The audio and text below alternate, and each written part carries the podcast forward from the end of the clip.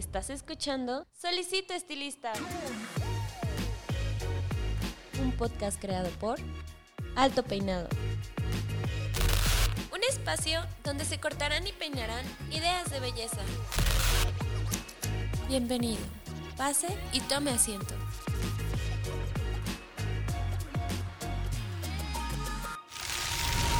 Este episodio es patrocinado por Cold Brush, la nueva herramienta de Babyliss Pro para obtener un cabello saludable. Cold Brush hidrata, suaviza y mejora la condición del cabello. Hola, ¿qué tal? ¿Cómo están? Les habla su host, Paco Martínez, y bienvenidos a un episodio más, una semana más de su podcast Solicito Estilista y la verdad es que este episodio es muy especial porque estamos cerrando ya nuestra segunda temporada. La verdad es que estoy eh, muy emocionado, me parece eh, impresionante todo lo que hemos logrado, todo lo que ha pasado, todos los magníficos invitados que, han pasado por, por esta cabina, por estos micrófonos y pues la verdad eh, yo me he divertido mucho este año. Espero que ustedes también se hayan divertido, que hayan aprendido, que, que hayan gozado realmente de esta dinámica que tenemos. Eh, y pues nada, estamos ya presentando el episodio 77. Estamos cerrando ya con el episodio 77, tantas cosas que han pasado. Esperen también la próxima semana un eh, pequeño recap, ahí una guía de cómo eh, yo les sugeriría que escucharan cada episodio y si tienen algún interés de cómo, de cuál episodio es el que tienen que escuchar para ese, para ese interés en, lo personal. Y pues bueno, hablando de, de intereses y de temas y de todo lo que hemos tenido, hay un tema en específico que no hemos tocado, me parece, en un largo tiempo. Y es eh, pues todas esas temáticas y todas estas ideologías que se tienen en torno al estilista, pero del lado artístico. Y pues obviamente de, para todos esos estilistas que llegan al, gremio con estos eh, pues aires y anhelos artísticos, pues hay por ahí una materia prima que yo creo que es básica para que se puedan desarrollar como ellos quieren y pues es la creatividad, ¿no? Entonces, eh, como ya pueden ver en el título, título de este episodio, pues no estoy solo, está conmigo, si están viendo en YouTube, ya también lo están viendo, está conmigo un invitado muy especial que nos va a hablar precisamente de la creatividad. Entonces vamos a darle un saludo a Ricardo Isunza, que está aquí conmigo. Hola Ricardo, ¿cómo estás? Hola, buen día, gracias. Pues gracias por la invitación más que todo y pues el número cabalístico 77 pues es, fundamental, ¿verdad? es una buena, una buena señal. Muchas gracias a ti y a, tu, a todo tu equipo de que me hayan invitado el día de hoy. Ay, no, la verdad es que el gusto es nuestro y sí, como dices, creo que es un gran número, me parece un número eh, perfecto para cerrar, creo que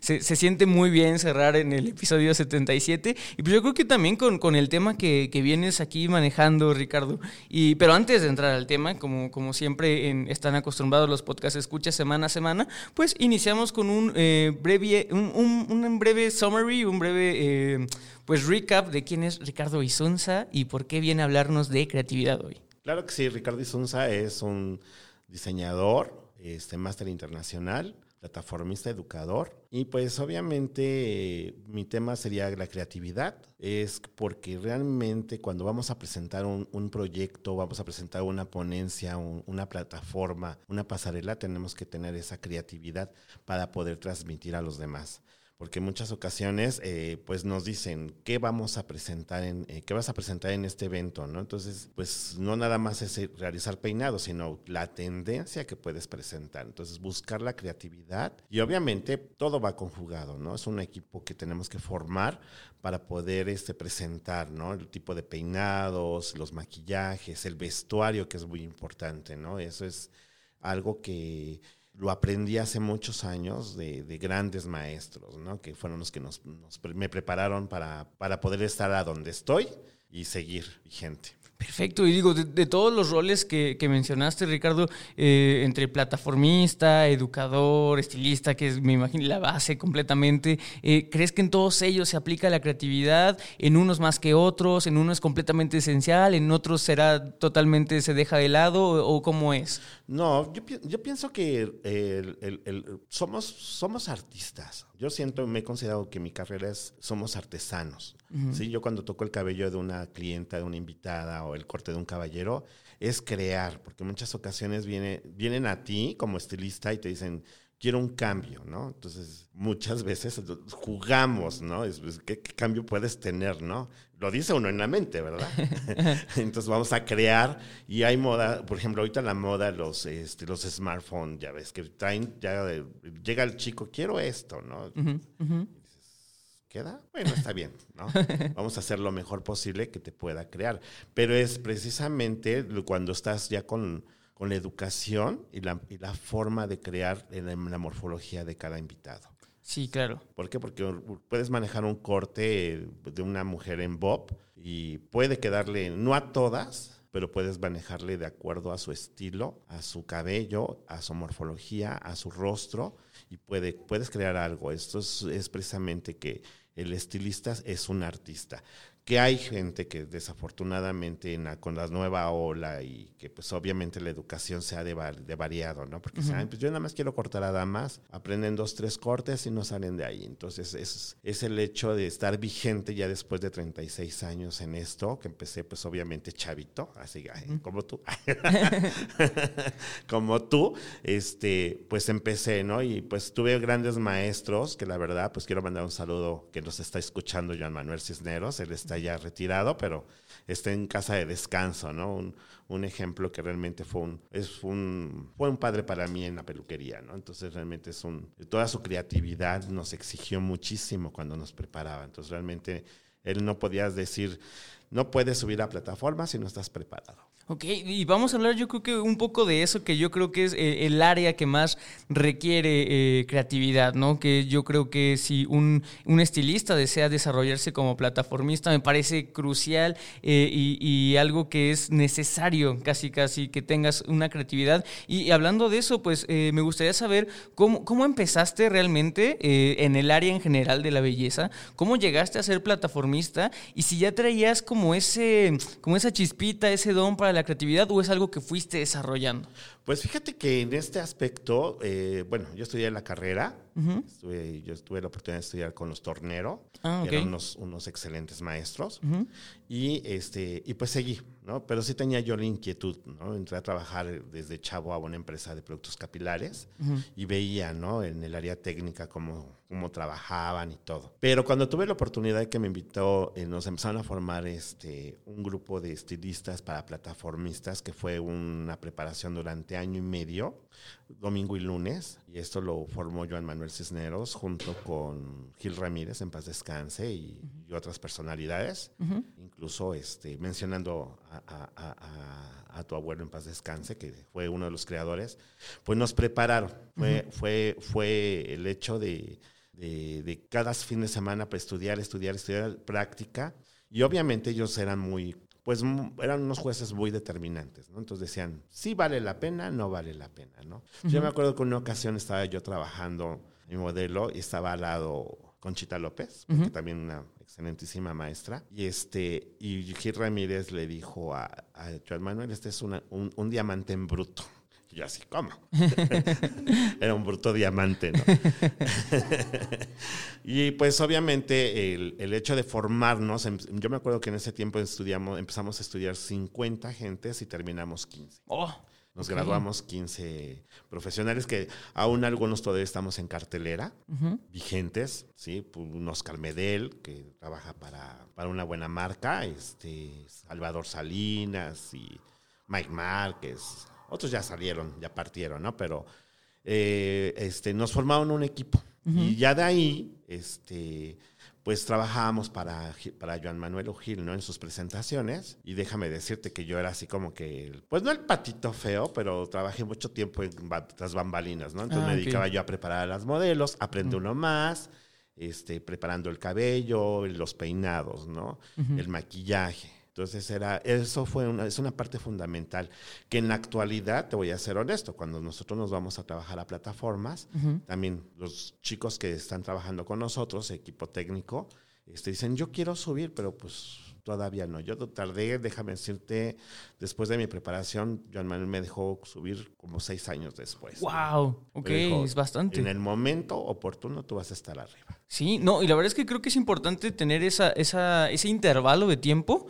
Porque yo creo que de manera mm, aspiracional muchas personas que van a todas las expos, a todas las presentaciones, a todos los shows, eh, que ven obviamente a todos los plataformistas, pues realmente yo siempre he dicho y lo he comparado, pues son los rockstars, ¿no? O sea, realmente ellos son el entretenimiento, porque si bien mucha gente va a aprender, pues también mucha gente va a deslumbrarse, a, empaparse de creatividad. Y para todas estas personas que los ven como, pues realmente eh, como, como un lugar, como la, aspiración a ser, pues está padre y tal vez eh, un tanto desalentador si, si esperabas que iba a ser instantáneo, que tener cierta eh, calidad, cierta reputación te iba a poner en una plataforma, también está padre que te, aterricen y decir, mira, a los mejores, aún, aún totalmente entrenados, nos costó, ¿no? No, te lo juro, yo me acuerdo que pasaban, ¿y cuándo? ¿Y cuándo? ¿No? Aguanta. Entonces llegó una oportunidad, déjame decirte, que me vendió, bueno, una, una, una propuesta para, en ese tiempo, para Avon, de cosméticos, y trabajamos en una gira con él. Entonces ya me dijo, ya estás listo, ya volar, ¿no? Ok.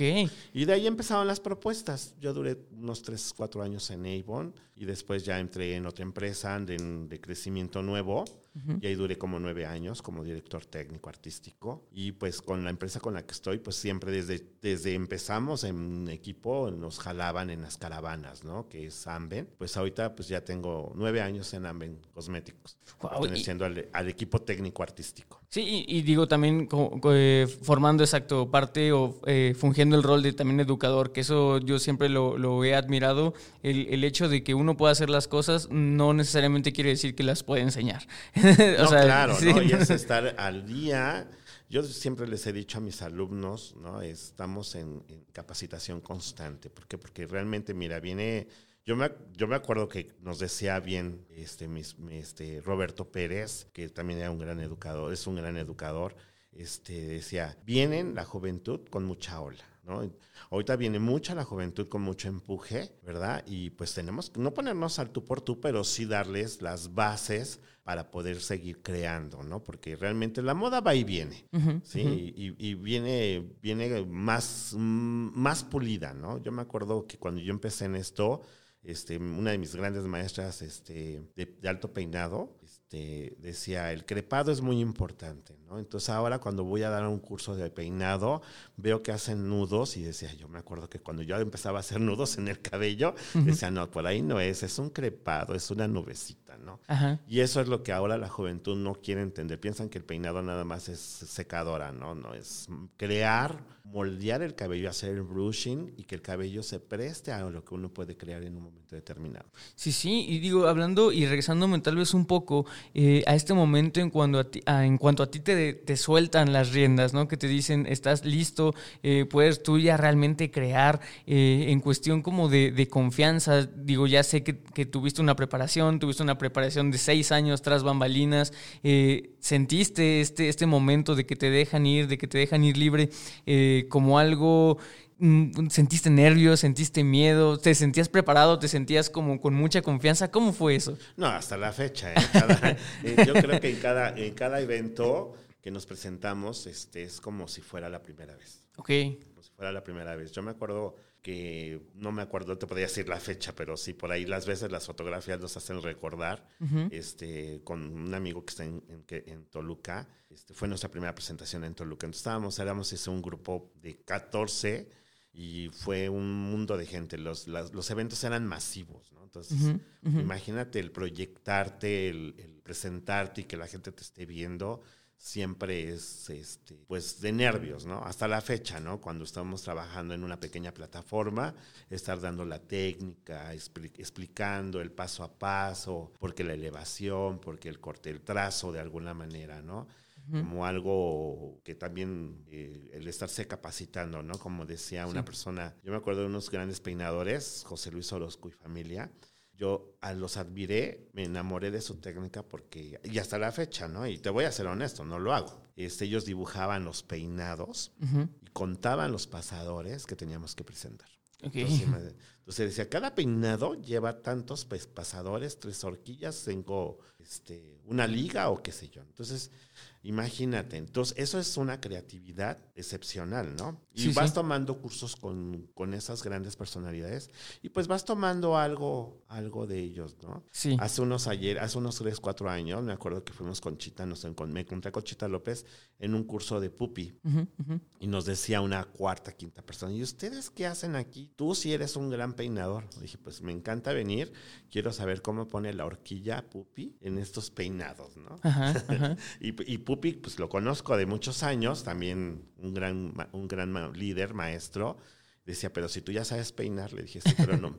Me encanta cómo, cómo levantas el cabello. ¿no? Y eso es una, eso es este, pues una retroalimentación, ¿no? Sí. A veces ellos me están viendo trabajar, yo los veo trabajar y pues no es copiar, sino ver algo se nos escapa, ¿no? Tomar Sí. esa técnica de cada uno. Sí, claro, y digo, qué bueno que tocas ese tema de- de- del copiar, porque me parece muy, muy interesante y muy importante que ya que estamos hablando de creatividad y la misma palabra pues trae ahí eh, eh, la palabra dentro de ella, de crear, ¿no? Estamos hablando de, de creaciones y de agarrar algo eh, que tal vez no, no tenga un, eh, un fin como tal y darle una estructura y darle un sentido, darle contexto en, en cuestiones de, de crear, este, por ejemplo, colecciones que, que vienen con un contexto luego hasta filosófico, esas, esas me encantan, ¿no? Claro. O, o de elementos. Me parece muy importante que, que hay que dejarle saber a la gente que es imposible realmente crear algo nuevo. O sea, porque, porque es, es, es imposible. O sea, por todas las variantes que hay, por todas las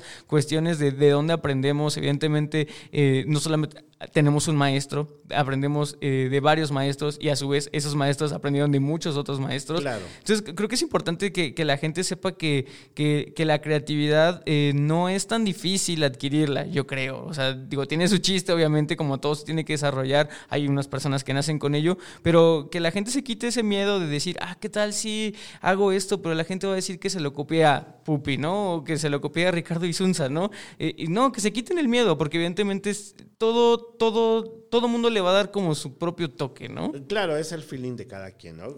Eh, hay algo muy importante. Decía, este, como tú dices, la, la, la, este, la historia, ¿no?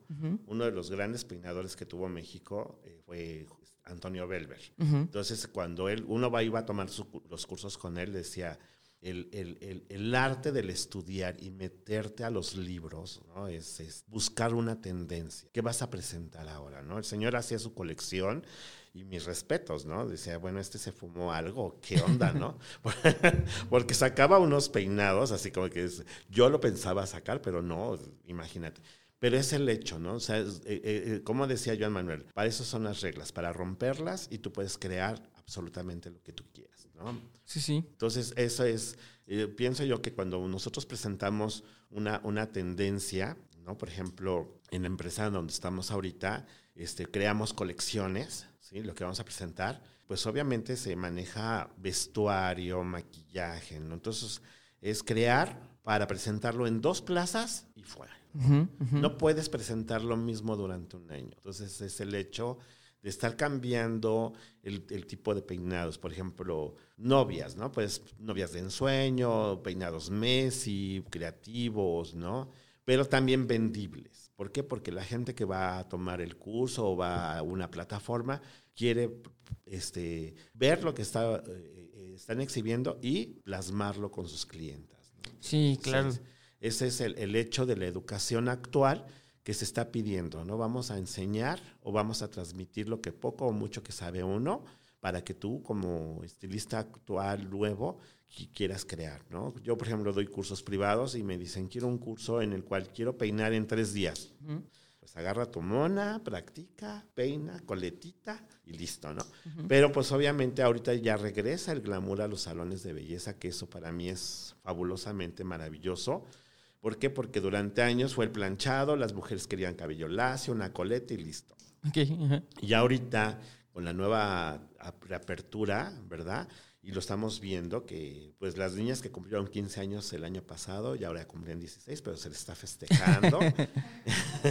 Entonces Sí. quieren algo más rico y pues permite, ¿no? La creatividad, no un chongo de casa de esos de los 40, ¿no? Pero sí un, un chongo Messi desenfadado, este, pero con esa, con esa calidad, con ese gusto, de- con el buen vestir, ¿no? Para que te Sí, sí. luzca, porque muchas ocasiones van con el vestuario, también tenemos que involucrarnos eh, en ese sentido. Cuando te con- nos contrata una quinceañera, una novia, pues de alguna manera tenemos que eh, involucrarnos un poquito en, en la tendencia de su vestido, ¿no? Porque Sí, sí. de acuerdo al vestido, pues va a ser el peinado, el maquillaje. Sí, y, digo, hablando de, digo, esa parte como funcional y vendible, la quiero dejar un poquito más hacia, hacia el, el finalizar el, episodio, pero me gustaría también saber, este, cómo es el proceso creativo. Digo, yo sé que tienes años de, de plataformista y que el desarrollo que has tenido, no solamente eh, en el escenario, sino tras el escenario, yo creo que eres el invitado perfecto para darme un poco de, contexto de, de cuál es ese proceso eh, desde que se se pone en, papel el, el tema, el contexto, eh, la visión. Me imagino que trabajando con tantas marcas, mucha de tu visión está delimitado por lo que quieren las marcas, de lo que quieren las marcas y cómo pues realmente unir todo eso eh, me parece muy interesante y me gustaría que, que los podcast escuchas pues aprendieran eso de ti. Claro, pues no, no soy muy, no sabré mucho de esto porque también hay muy buenos creadores, ¿no? Ajá, Tenemos ajá. unos maestrazos. Yo veo, por ejemplo, a, a Ignacio Muñoz con, con esas creaciones que dices, híjole, ¿no? Lo, lo plasma, ¿no? Es una, creación. Pero cuando vamos a manejar una plataforma y vemos el- lo que vamos a proyectar en la temporada, pues obviamente nos va, qué tipo de peinados vamos a manejar o qué es lo que se va a vender en ese en spray o los tonos, ¿no? Por ejemplo, yo en la marca que trabajo manejamos color, entonces buscar la manera en cómo proyectar el- los tonos que se van a plasmar en cabello de las modelos y al momento de peinarlas que luzcan este, los baby light, los balalash o qué sé yo, ¿no? Estamos en tendencia. ¿Sí? Entonces se va manejando, este proyecto lo plasma todo el equipo técnico de mercadotecnia, la directora técnica, eh, nos hacen partícipes afortunadamente, ¿no? En la empresa donde estamos, estamos en partícipes, mm, vemos la tendencia, ah, pues a mí me gustaría presentar este, lo más jovial, ¿no? Este, Y pues el vestuario va a ser, eh, pues este, por ejemplo, hay veces que presentamos galácticos, ¿no? Entonces, de acuerdo al, al vestuario galáctico, pues va a ser el maquillaje y el peinado, ¿no? Sí, sí. Entonces imagínate, tres, cuatro bolas arriba, este, Sí, no las voy a vender para una, para una noche de bodas, ¿verdad? Pero sí, es, es, es, es muy padre porque plasmamos, trabajamos, ¿no? Se habla con el diseñador, se van a, a hacer los, este, las bases o manejar pelucas en un momento determinado, porque todo eso es una creatividad, ¿no? También Sí, sí. manejamos. Y eso no es nuevo. Yo me acuerdo cuando, tra- cuando estábamos con, con el equipo de, de Joan Manuel Cisneros, también era preparar este, las cortinillas, ¿no? Y. A veces decolorarlas. Yo realmente yo me acuerdo que cuando yo veía a Joan Manuel, que estaba yo chavo y ve, subía las plataformas y esas mechas moradas, amarillas, que ahora las estamos en tendencia, pues ahora que las tenemos en, la- en vigencia y que ya están plasmadas ante la sociedad, y cuando eh, él hace 20 años, 25 años las subía y las plasmaba, decía, ¿quién se va a poner eso? ¿Quién se va a atrever a realizarse eso? No, no Sí, sí. faltaba quién, ¿no? Pero ya en la actualidad que lo estamos viendo, que te llegan al salón y te dicen, quieren unas mechas en, en, este, en naranja, en amarillo eléctrico, en verde eléctrico, azul galáctico, te quedas así, dices, yo lo viví. Sí, sí. Y eso es padre, ¿no?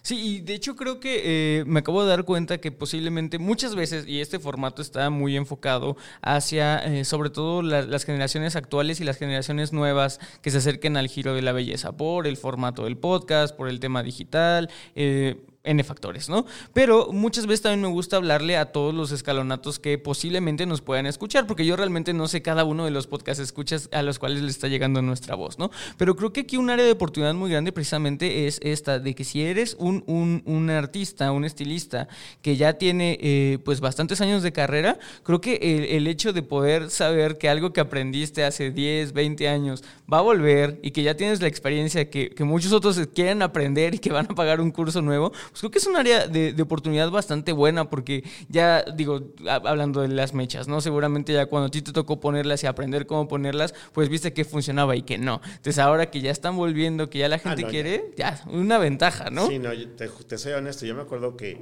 eh, por ahí en una revista de, de- de alto peinado hay una, debe de haber, porque yo creo que todavía la, la conservo, este, una tendencia que sacamos, estábamos, digo, estábamos así en el grupo sacamos chavos de colorados de amarillo, de verde, de azul, de verde, de, de todos los colores estrambóticos. Ajá. y, este, y ver la tendencia, que eso fue hace veintitantos años, y ahorita los chavos llegan y te buscan, ¿no? Este, esa tendencia, ¿no? Entonces, ay, no me va a costar mucho trabajo valorarme, no, no Y ahora las marcas que han trabajado tanto de todas las sabidas y por haber, pues ya hay colores este, padres, ¿no? Porque en ese tiempo los fabricábamos, los preparábamos con anilinas o qué sé yo. Ahorita ya los plasmas con, con los productos, ¿no? Pero sí, ese es muy padre, es algo muy padre de la creatividad. Y eso es importante, ¿no? Pero sí recalco que pues la educación es muy importante, que se acerquen a, a, los maestros, ¿verdad? Que por algo, porque muchas veces te llegan, ah, yo quiero ser este barber, ¿no? Y dame cinco clases y ya soy barber, ¿no? yo tengo 36 y apenas sigo manejando la máquina. sí, claro, la educación creo que es, es fundamental. Y digo, hablando de ella, esa misma, la educación te da técnicas, pero por ejemplo, hablando de herramientas, me gustaría saber si tienes algún eh, tipo de herramienta, o sea, ya sea física, que te ayude en el proceso creativo. Eh, mencionaste mucho a los eh, maestros Orozco, mencionaste al maestro Belver, que también lo tuvimos aquí en un episodio, y que de hecho él habló en ese episodio sobre la técnica de dibujo, que también ya la mencionaste antes, y me pareció a mí súper interesante porque es algo que a mí, en, mi corta edad, no me ha tocado ver a nadie más hacerlo, más que al maestro Belver.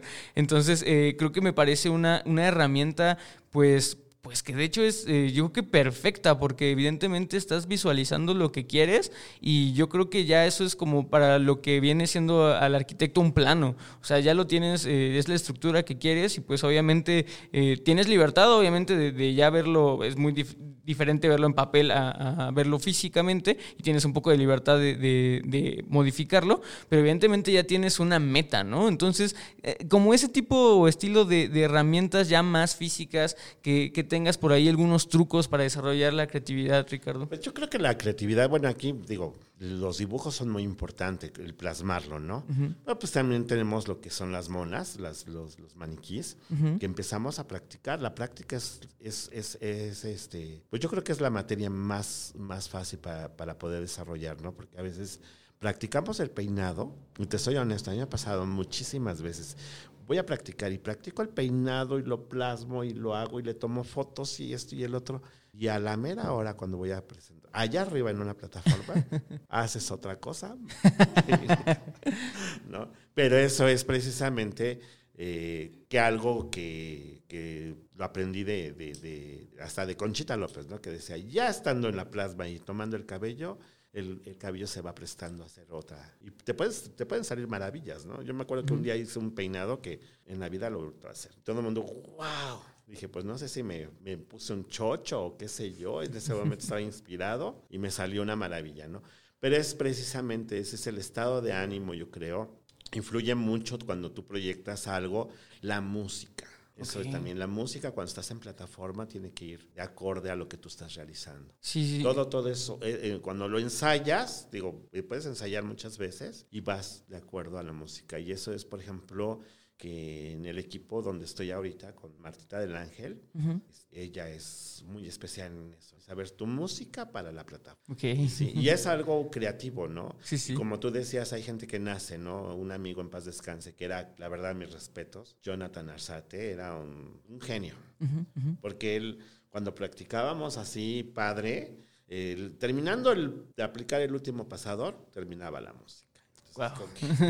Sí, no, en serio. Y hay ocasiones en que estamos en plataforma y y vas con el ritmo de la música y eh, o te atrasas o te adelantas, terminas así en el punto, ¿no? Sí, y, creo que eso también deja ver mucho cómo la creatividad no es algo eh, realmente tangible porque no es una sola cosa, ¿no? Es, un, una serie de elementos, como tú bien dices, la música, en la fotografía, eh, la luz, este, en el cine, la narrativa y todo, ¿no? O sea, esta mezcolanza es lo que hace la creatividad y vuelvo a lo mismo, parece muy difícil, pero, pero tiene, tiene su manera de ser fácil, ¿no? A través, como tú decías, de, de la práctica, de saber que tus bases de educación están correctas y, sobre todo el, hecho de que no tenerle miedo al fracaso. Y eso me parece muy, muy, muy bueno porque bien nos decías que estás practicando el peinado y de repente te falla muchas personas que tal vez no tengan esta habilidad mental para decir no pasa nada porque tengo mi, mis bases educacionales firmes, sé hacerse, eh, pues realmente tener esta habilidad de, de, contrarrestar cualquier eventualidad que se presente, me parece una habilidad que las personas creativas tienen que tener. ¿Tú has, has sentido o has llegado a tener algún, algún momento en donde realmente te paralizas y dices, chin, no me salió como quería, ya no sé qué hacer? ¿O, realmente siempre has sabido sacarlo adelante? Sí, había ocasiones en que estás ahí, y por ejemplo en los eventos masivos, estás trabajando y estás realizando un corte y se te va el avión y dices, ¿cómo iba?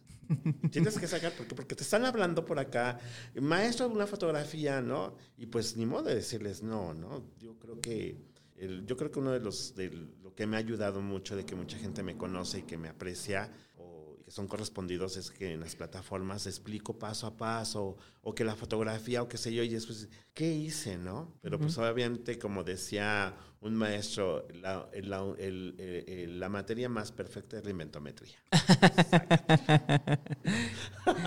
pues sí, porque realmente cuando dices, ya la regué aquí, no, se te ve precioso, ¿no? Puedes crear un corte asimétrico, así los cortes totalmente asimétricos. Yo me acuerdo que el maestro Yongueras, de Luis Yongueras, que también tuve oportunidad de ser su asistente cuando vino a México dos ocasiones, cuando tuve la oportunidad de ir a España a tomar un curso con él, decía, no creas que el hacer estos cortes texturizados es creación. entonces dije, ah, creo que le falló ahí. Sí, sí. Y entonces ya empiezas a, a soltarte con la navaja o con la de texturizar y empiezas a crear, ¿no? Y eso es padre, ¿no?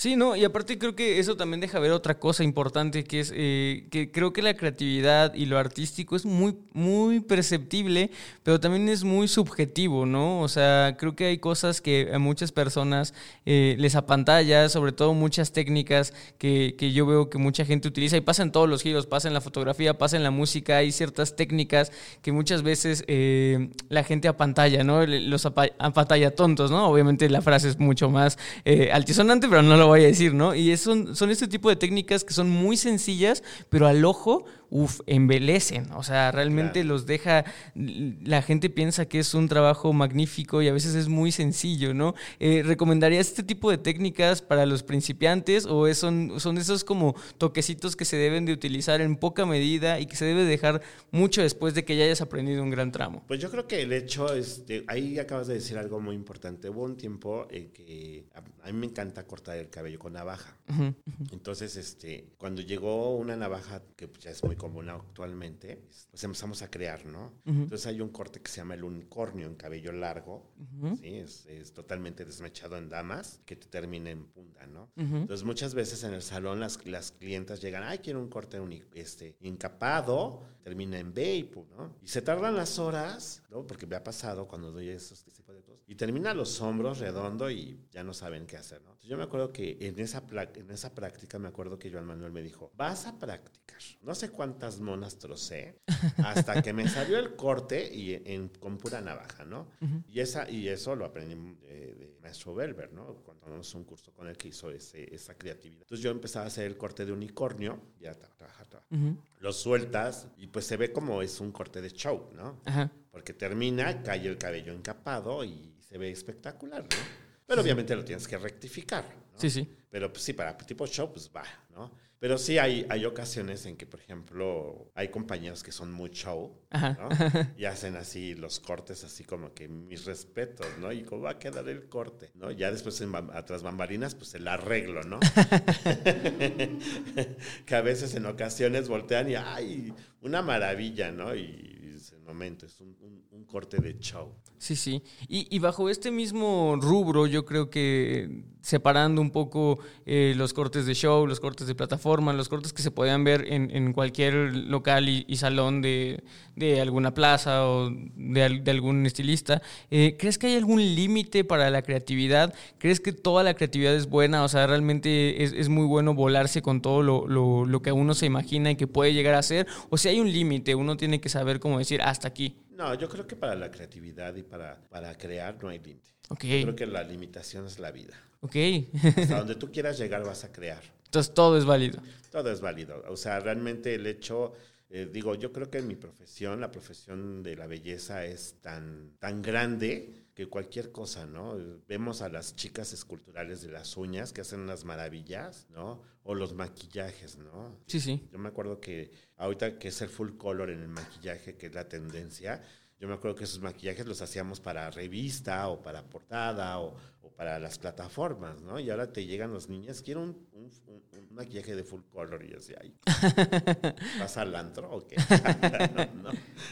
Sí. ¿No? Y, y, eso es muy padre, ¿no? Sí, no, y, y bajo también ese mismo concepto de, de la juventud y, y, desde tu punto de vista, sabiendo toda la trayectoria que, que, tienes, ¿cómo sientes que ha cambiado o ha afectado la creatividad en estos últimos años, donde ya todo es digital, donde la moda eh, pues realmente parece que no dura, o sea, donde la moda es dos meses y se va, tres meses y se va, donde todo es muy, muy reutilizable? ¿Cómo sientes que ha afectado la creatividad? Pues mira, lo que pasa es de que ya, ya de, ahora sí como la, la, la frase muy común, ¿no? La moda lo que nos acomoda, ¿no? Uh -huh, uh -huh. Ahí sí, ahí sí, digamos, este, yo creo que el, el Internet nos ha superado, entonces eh, estamos en tendencia constantemente. Pero aún así, yo creo que cuando llegan a plasmarlo, cuando llegan a, a, a con el profesional, ya mucha gente dice, ah, pues sí, prefiero esto a, es como, por ejemplo, muchas veces, eh, por ejemplo, la tendencia, ¿no? El plata en caballeros o el rosa,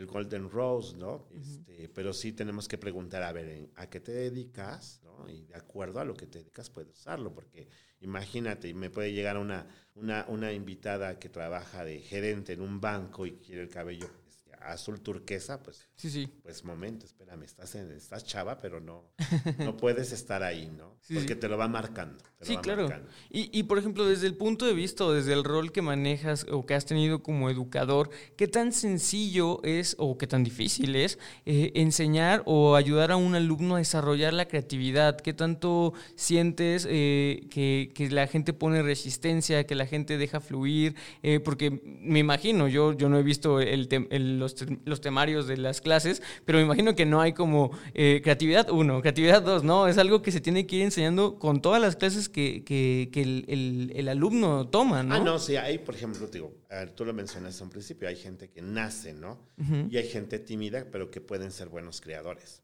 Sí, sí. Hay que, hay que sacar eso, ¿no? Les da temor, entonces, en hacerlos que rompan la regla para poder crear. ¿Y cómo lo fomentas? Pues eh, se les invita, ¿no? A ver, crea, vamos a manejar colores, vamos a manejar, eh, pues empiezas a crear en las mechas, no siempre trabajar con, con las pelucas o con, con las monas, uh -huh. y ellos empiezan a crear en un momento determinado. Y ya después se van soltando. Ellos mismos se van se moldeando. Van, así es. ok, y digo, vamos a pasar a, a un tema que, que, tal vez parece que no tiene que ver con, con la creatividad, pero yo creo que puede ser una muy buena mancuerna y yo creo que es eh, el punto focal por la cual muchas personas no se animan a hacer algo creativo eh, y todo lo que con esto conlleva, ¿no? La innovación, eh, las tendencias, las propuestas, ¿no? Que, es algo que, que, la creatividad pues incita, es como ese fuego que inicia todo y es eh, y que lo has mencionado a lo largo de esta plática, Ricardo, que es eh, ser vendible, ¿no? Esta rentabilidad de la creatividad.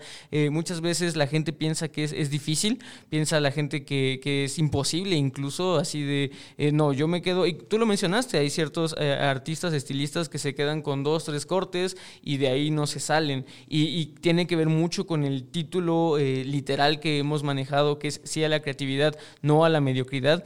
¿Cómo, cómo manejas eh, o tú mismo cómo has logrado vender a través de la creatividad que para muchas personas son como agua y aceite? Pues mira, yo creo que cuando uno ya está en el ruedo, uh -huh. este, empiezas a manejar a tu clientela. Digo, yo afortunadamente le doy gracias a la vida que mis clientes son cautivos, pues que van llegando más, ¿no? Entonces es darle esa personalidad a cada trabajo, darle su a cada persona. Puedes, puedes realizar el mismo corte, pero darle ese, ese, ese toque al final, ¿no? Sí, sí.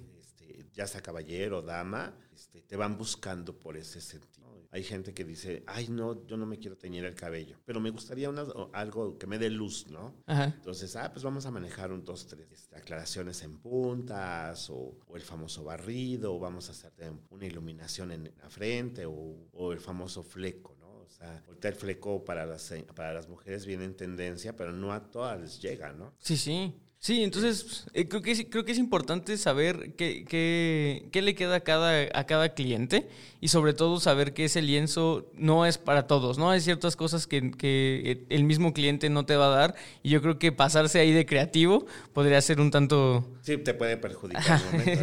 no, sí, es cierto, ¿no? Y a veces a uno se, no hasta todos los cocineros se les quema los frijoles, ¿no? Pero porque a veces le llega a suceder a uno, ¿no? Pero sí. buscar la creatividad o, manejar y personalizar, ¿no? De alguna manera, eso te va ayudando a, marcar. Y, cautivar a tu cliente. Sí, claro. Y, bajo este, eh, bajo este término, digo, yo sé que a veces o podría sonar un tanto pues sí fuerte, ¿no? Porque manejamos el, tema de, la mediocridad, pero me parece que, a veces, eh, pues sí, la mediocridad sí afecta, ¿no? En este caso, ¿cuáles serían eh, los atributos que debería tener un estilista creativo y cuáles son los atributos que puede llegar a tener un estilista que está dentro de la mediocridad y que tal vez no se ha dado cuenta? ¿Los podrías identificar y cuáles serían, Ricardo? Yo creo que aquí lo importante, eh, yo creo que la base del éxito es el saber, saberse uno mismo hasta dónde puede ser capaz. Ok. Sí, hasta dónde puede ser capaz. Y yo creo que la gente que dice, pues ya lo aprendí todo,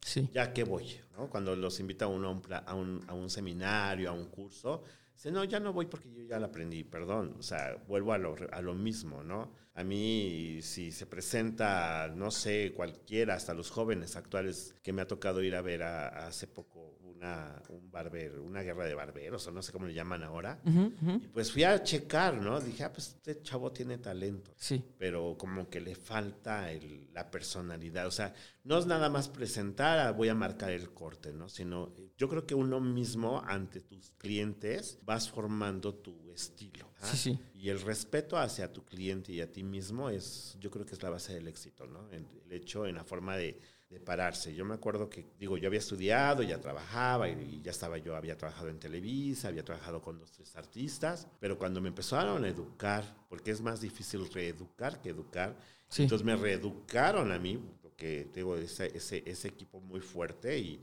yo creo que si me están oyendo mis, mis compañeros, este van a decir, es cierto, ¿no? Juan Manuel, la manera de tomar la tijera, la postura que puedes tomar, el, lenguaje apropiado cuando manejamos en el, dentro del estudio, del salón, ese es el respeto que tu cliente te va a favorecer. Muchísimo, muchísimo. Entonces, yo siento que ese es, eh, es algo muy importante de creatividad y el respeto hacia la profesión. Sí, claro. Y, y por ejemplo, eh, pensando en el estilista que, que, que, no da ese plus, que no todavía no sabe cómo, cómo pues realmente salir y tener ese éxito para, para todos estos estilistas que tal vez se sienten ahorita como pues estancados, que, no se sienten creativos, que realmente se sienten en este estado de mediocridad, ¿cuál crees que sería el primer paso para salir de esa zona tan oscura? Pues yo los invito a que tomen un curso, se acerquen a los profesionales, no porque ya aprendimos, siempre hay que, hay que estar a la apertura. La verdad los invito este, hay muy buenas escuelas de todo, para todo tipo de economía, ¿no? Yo creo que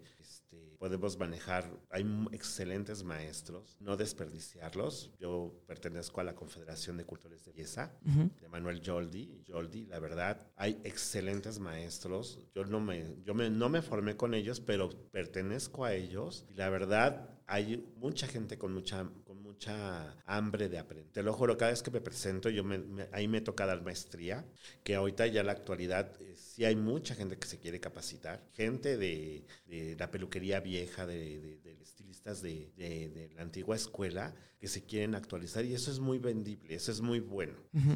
¿Por qué? Porque realmente el hecho de estar al día, hay mucha, ha llegado a México muchas franquicias extranjeras. Sí. Y eso de alguna manera ha mermado a, la población del estilismo. Okay. Entonces podemos competir con ellos. Entonces yo los invito a que se acerquen. Hay muy buenas escuelas, cualquiera, y buenos maestros, ¿no? No, no, no, no, no me refiero a ninguna, pero sí este, se acerquen a cualquiera y con un gusto, pues cuando se acerquen conmigo, pues adelante. Aparte que vamos a echar la chorcha, ¿no? Eh, hablando, digo, ya hablamos un poco sobre cómo eh, la era digital eh, cambió o vino a cambiar este, pues la creatividad y la forma de trabajo, pero también hay una parte importante que, digo, yo lo había evitado, había evitado tocar el tema de, de la pandemia, porque es algo que dejé mucho para la temporada pasada, para esta temporada. Siempre quise ver con, con aires de, esperanza, de que ya todo se iba a acabar, de que ya todo iba a regresar. Y, y quería ver también cómo es que, eh, pues sí, se hacía esta metamorfosis de lo que la gente llamó, o en su momento llamó la nueva normalidad, que a veces pensábamos, había opiniones este, pues bastante divididas de si sí iba a ser, de si no iba a ser. Eh, ahorita, hoy por hoy, eh, este episodio ya lo deben de estar escuchando muy próximo a diciembre, ya estamos cerrando el 2021, eh, pues digo, yo creo que ya se puede dejar ver que sí afectó en muchas cosas, que muchas cosas sí llegaron para, para quedarse. Y, y, en efecto yo creo que algo que llegó para quedarse es como tú ya lo decías, Ricardo, ya se está eh, regresando el glamour, la gente realmente está buscando nuevamente eh, pues el, mejorarse, eh, el embellecerse, el realmente arreglarse, como mucha gente decía, y, pero, pero sí he visto que hay ciertos cambios en cómo la gente lo está haciendo. Aún no puedo poner mi dedo y decir, sí, es, esto es lo que le falta o esto es lo que cambió, pero sí lo siento distinto. Aunque la gente está arreglando, siento que, que, algo, que algo cambió. Tú puedes o has identificado qué es lo que cambió, qué es lo que la gente está buscando actualmente tras pandemia eh, en, en, la belleza o, o, cómo es que afecta o cómo el estilista tiene la creatividad eh, necesaria para enfrentarse a todo lo nuevo que la gente va a pedir. Pues fíjate que algo, estás tocando un tema muy importante. Tuve la oportunidad, bueno, hemos pasado lo que fue la pandemia, casi año y medio, bueno, seguimos viviendo en pandemia, uh -huh, ¿no? uh -huh. pero muchas, mucha gente se encerró en su casa y siguió trabajando desde casa, ¿no? El office home, uh -huh. y después de año y medio han regresado al salón. Sí nos sirvió muchísimo esta pandemia, acercarnos a la familia, a encontrarnos con nosotros mismos, te lo digo en lo personal, volvernos un poquito más humanos. -huh cuando regresan al salón, dicen, quiero algo que me levante, ¿sí? Porque hay gente, caballeros que se dejaron con coleta, ¿no? Dicen, ya voy a regresar a la oficina y me están exigiendo, ¿no?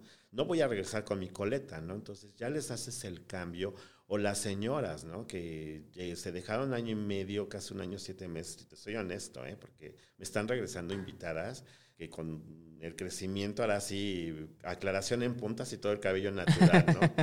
Pero eso le sirvió porque hubo mucha depresión. Hay mucha depresión sí. aún todavía. Yo creo que el año que entra viene un año difícil, pero el ser humano buscamos lo que es eh, ese feeling, la belleza que nos va a levantar el ánimo. El año que entra se pronostica bueno para la temporada, de, para el rama, la rama de la belleza. Acuérdate que la belleza es una, una, una eh, es la mejor empresas que puedas tener en las manos, uh -huh. porque el, el, levantarte, simplemente al hacerte, realizarte el corte de cabello ya te levanta, ¿no? De alguna manera. Pero eh, tenemos la oportunidad de crear, ¿sí? sí. De, dar, de plasmarle a cada invitada a algo que le levante más ese ánimo, que su cara se vea con luz, con la sonrisa.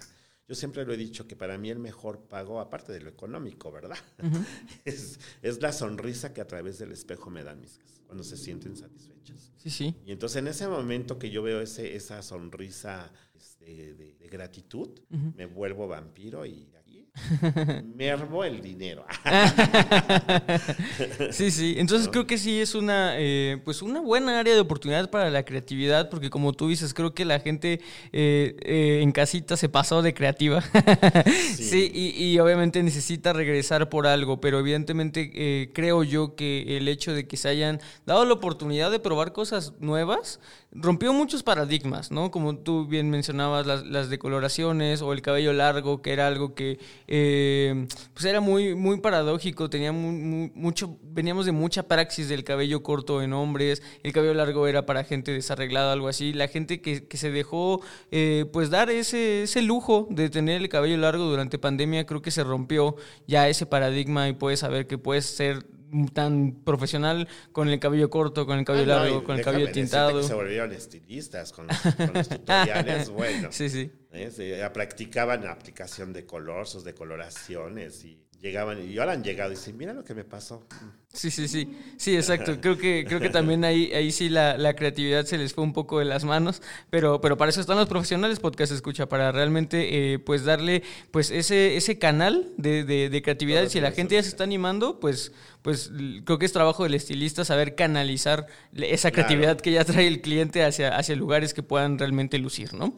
Y digo, Ricardo, se nos está acabando ya el tiempo de, del podcast. Eh, realmente, eh, pues he estado pues muy, muy emocionado por esta plática que hemos tenido, eh, sobre todo porque es un tema que, que me gusta bastante, el, tema artístico es algo que, que, no tocamos mucho porque mucha gente realmente, pues es triste que, se acerque al giro de la belleza solamente por, por el lado utilitario, por el lado de profesión y no vea pues todas estas mieles eh, de, de, innovación y mieles de, de pues de, de, cultura incluso que, que hay dentro de ella, ¿no? O sea, todas las otras ramas, todos los ángulos y pues para eso es este podcast pues nada, para todos estos eh, podcast escuchas que, que, aún van empezando, sobre todo siempre me gusta que este, esta parte final de, los episodios se dediquen a todos los que quieren empezar al giro de la belleza, que se están animando, que todavía tienen dudas, pues lo que les puedas... Eh, pues con, confiar a ellos sobre, sobre cómo perder el, el miedo a, a, no ser creativos y a impulsarlos para salir de esta área de la mediocridad. Por favor, para ellos, estas últimas palabras. Claro, pues realmente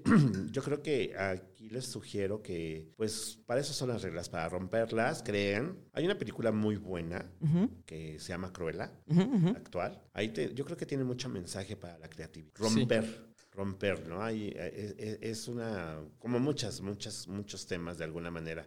Yo siento que el hecho es decir, si yo quiero algo, lo voy a crear, pues plasmarlo, no hay temor. ¿no? Exacto, no hay temor. Ese es no un, hay temor, ¿no? Una buena el, temor, el, mejor, el peor temor es no hacerlo. Sí. sí. Es no hacerlo y quedarte con las ganas, ¿no? Y yo creo que eso a mí me, me sirvió. Déjame decirte, ya para terminar, yo fui un niño, de chico fui muy introvertido. Ok. ¿no? Mi primer patrón, así, literal, fue Alfredo Palacios. Entonces yo decía, eh, yo estaba cerca de ahí, de, de, de su primer salón, y me ponía a barrer los cabellos. ¿no? Me dice, tienes talento. Y él fue el que me dijo, te vas a ir a estudiar con los torneros porque estaban apretados. Como que esa, esa, ese gusto, ese, esa visión del Señor, digo, valió de que siempre mis ángeles me cuidaron, ¿no? Él, Joan Manuel, Roberto Pérez, Gil Ramírez. Puedo mencionar muchísimos que dicen, bueno, ¿no? Yo me acuerdo que Rosaura Solís, que fue mi maestra de peinado y que es un amor la señora ahora, Cuando fue mi maestra yo la odiaba, pero bueno. pero ahora somos amiguísimos. Y ya me acuerdo que me vio la primera vez en una plataforma y dijo, de algo valió la pena las jaladas de orejas que te daba. Pero bueno.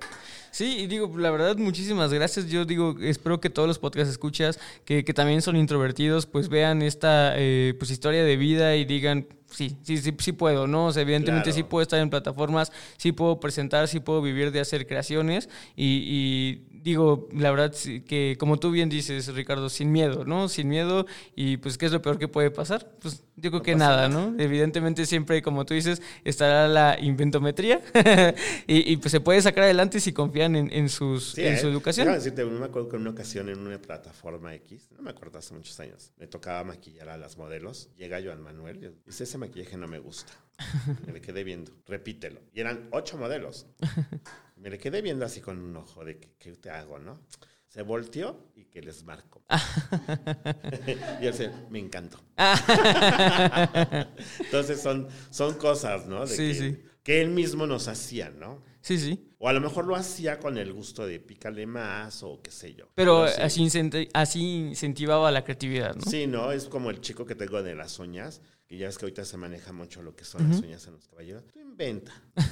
y ya se pone a pintar y llegan los clientes, te pintan las uñas. ¿no? Pero pues ese es, si te gusta, hazlo. Sí, pues qué bonito. Y la verdad, insisto, muchísimas gracias, Ricardo, por haber estado aquí. Eh, antes de que te vayas, por favor, déjanos todos tus eh, redes sociales, contacto donde la gente pues pueda mandarte saludos, mandarte dudas, si tienen alguna duda de la claro creatividad. Sí, pues mi red social es Ricardo Isulza, uh -huh.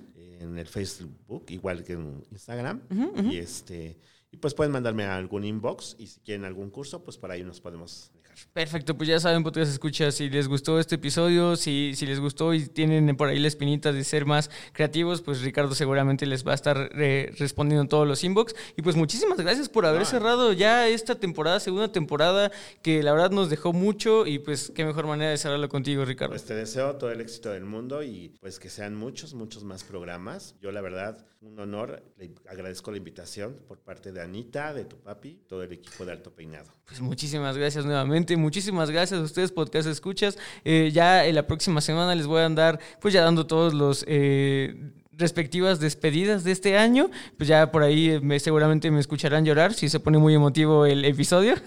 Pero pues bueno, espérenlo y pues digo, ya nada más les quiero decir que ya desde ahorita ya estamos planeando lo que viene para la tercera temporada. De verdad, muchísimas gracias. Sin ustedes no estaríamos aquí. Sin ustedes, sin los invitados y obviamente sin nuestro patrocinador Babilis Pro por estar con nosotros cada semana. Pues yo fui Paco Martínez. Esto fue la segunda temporada de su podcast Solicito Estilista. Nos vemos el próximo año. Recuerden que la belleza la hacen ustedes. Hasta luego. Esto fue Solicito Estilista. Un podcast creado por Alto Peinado.